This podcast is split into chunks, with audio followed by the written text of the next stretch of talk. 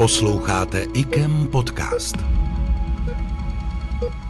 Hrají klíčovou roli při zotavení pacienta po nemoci nebo zákroku. Může se s nimi setkat v podstatě kdokoliv, kdo potřebuje vyřešit pohybové obtíže či poruchy. Řeči o fyzioterapeutech, kteří působí i u nás v institutu.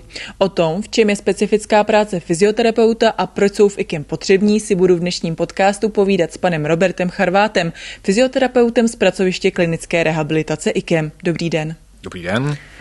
Popište mi prosím váš běžný den v IKEM. Proč vás naši pacienti potřebují?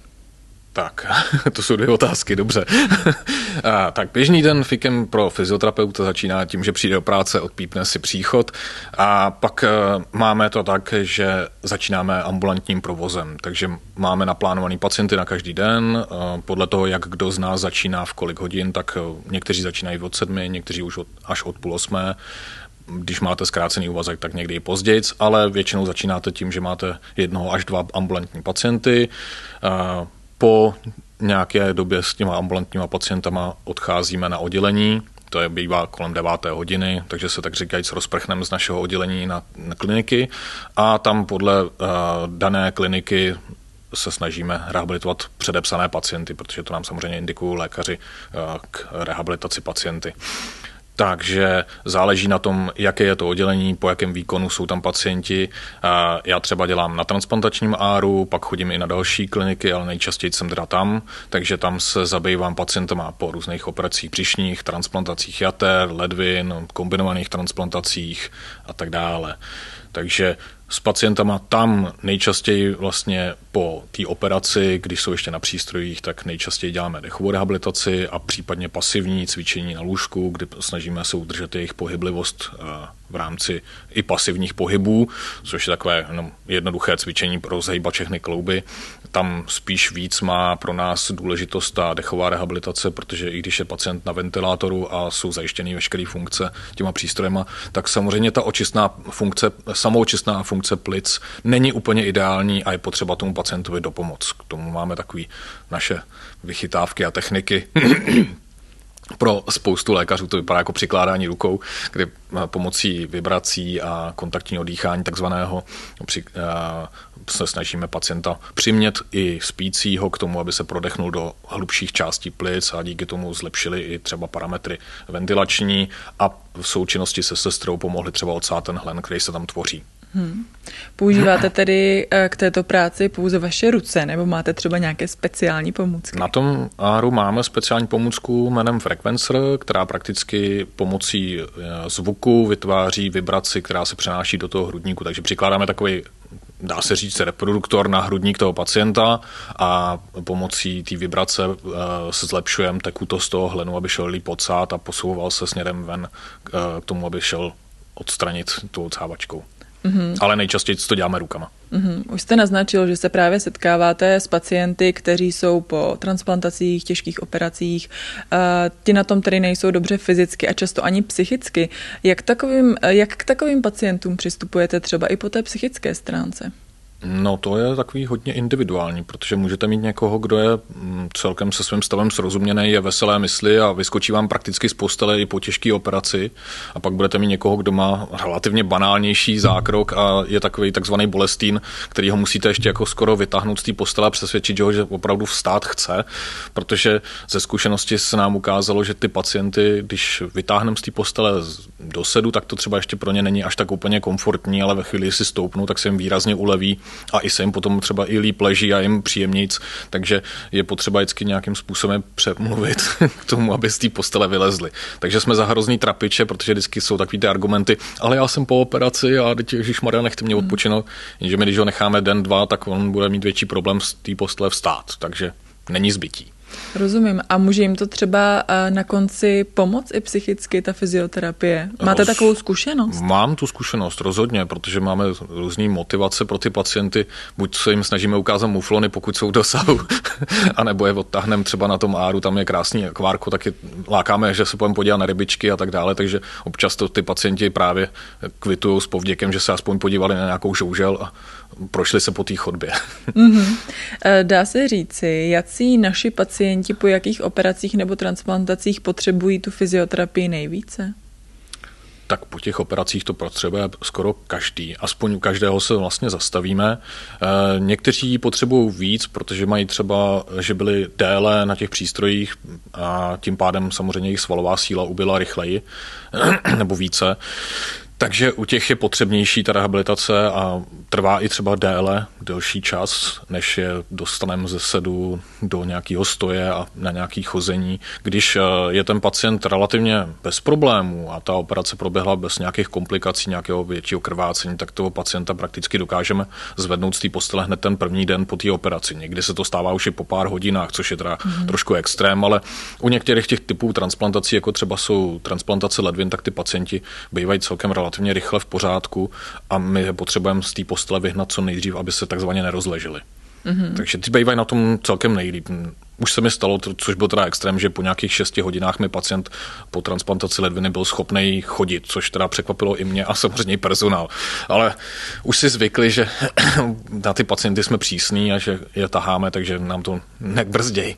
My tady i statisticky máme velké množství právě pacientů s e, transplantovanou ledvinou. Mm-hmm. Můžete tedy, zaměřím se tedy na ně, můžete mi říct nějaký modelový příklad toho cvičení třeba právě s nimi?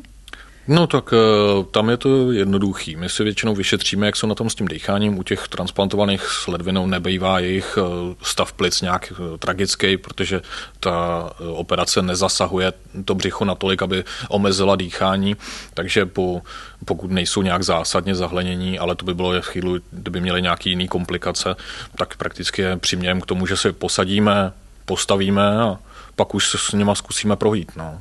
Eh, samozřejmě po té transplantaci ledviny musíme dávat pozor na jejich krevní tlak, protože eh, to samozřejmě ta ledvina s tím tlakem má dost co dočinění, takže tam je potřeba být na pozoru, aby ten pacient neskolaboval, ale z větší části ta rehabilitace, obzvlášť na tom áru, je o tom, že je zvedneme z té postele a jdeme se s nima projít. Jak je to tedy s těmi pacienty, kteří už jsou propuštěni z našeho institutu domů? Dáváte jim třeba i nějaké rady takzvaně na cestu?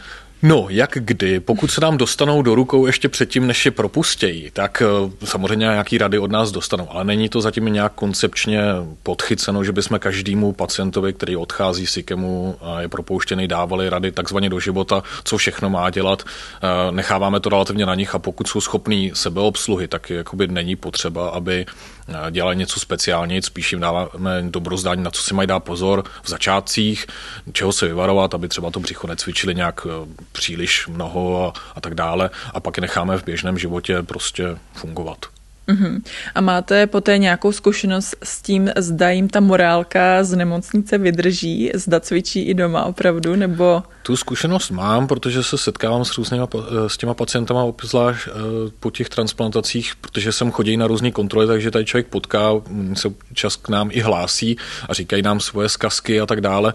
Je to o tom i eh, samozřejmě o morálce toho daného konkrétního pacienta, někde člověk musí trošku přibržďovat, protože jsou příliš rychlí a snažili by se eh, na sebe být příliš přísní, ale často jim to brzdí potom různé komplikace, které jim uberou ty síly, eh, že třeba chytnou nějakou nemoc nebo něco takového, protože tím, že jsou imunosuprimovaný, tak eh, jsou samozřejmě náchylnější k různým virozkám a nemocem a to jim samozřejmě nějaký síly ubere.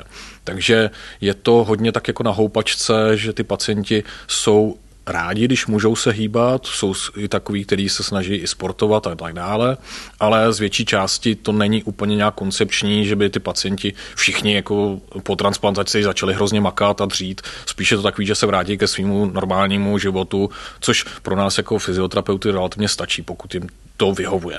Když takhle třeba potkáte pak někde i na chodbě, nebo tak dostáváte, kromě toho, že vám tady v nemocnici říkali, že jste takzvaní trapiči, jak jste zmínil, tak dostáváte pak i nějakou pozitivní zpětnou vazbu? Většinou jo, většinou vtipný je, že ty pacienty člověk málo kdy pozná, protože samozřejmě na tom lůžku vypadají úplně jinak než v tom běžném životě, že když jsou potom namalovaný, tak vůbec nevíte, o koho si. A i když se vám připomenou, tak potom zpytujete svědomí, kdo to vlastně jako by byl, byl, ale dávají i zpětnou vazbu pozitivní, že jako sice říkají, vy jste mě tenkrát dal, ale mě to pomohlo. Takže ano, kvitujou to, že jsme na ně přísní, ale vlastně ve finále později přiznají, že je to prostě pro ně příznivý a že to nebylo nic tragického a že samozřejmě za začátku, když jsou bolaví a čouhá z nich spousta drátů a hadiček, tak jako nikdo není nadšený běhat po chodbě, že jo, s tímhle s tím, ale z větší části jim to uleví, takže jsou rádi. Hmm. Obecně tedy samozřejmě práce s lidmi může být někdy velmi náročná, ale i inspirující. Co vás konkrétně na vaší práci nejvíce baví? Mě na tom baví to, že tady pořád je něco jinak, novýho, pořád se něco děje k ke zlepšení, ne vždycky úplně samozřejmě k pozitivnímu zlepšení, ale tak to je vždycky. takže spíš ty změny, protože já asi ve svého principu nesnáším úplně stereotypy, takže kdyby to bylo někde e, tak jako, že to je zamrzlý na stejném, tak to by mě asi nebavilo. Tady pořád jsou nový postupy, nový přístupy, novinky, e, nový i potom pro nás jako fyzioterapeuty výzvy s těma pacientama, protože jsou tady často operace, které se jinde nedělají, takže nemáte ani moc možnost, než to vymyslet sami.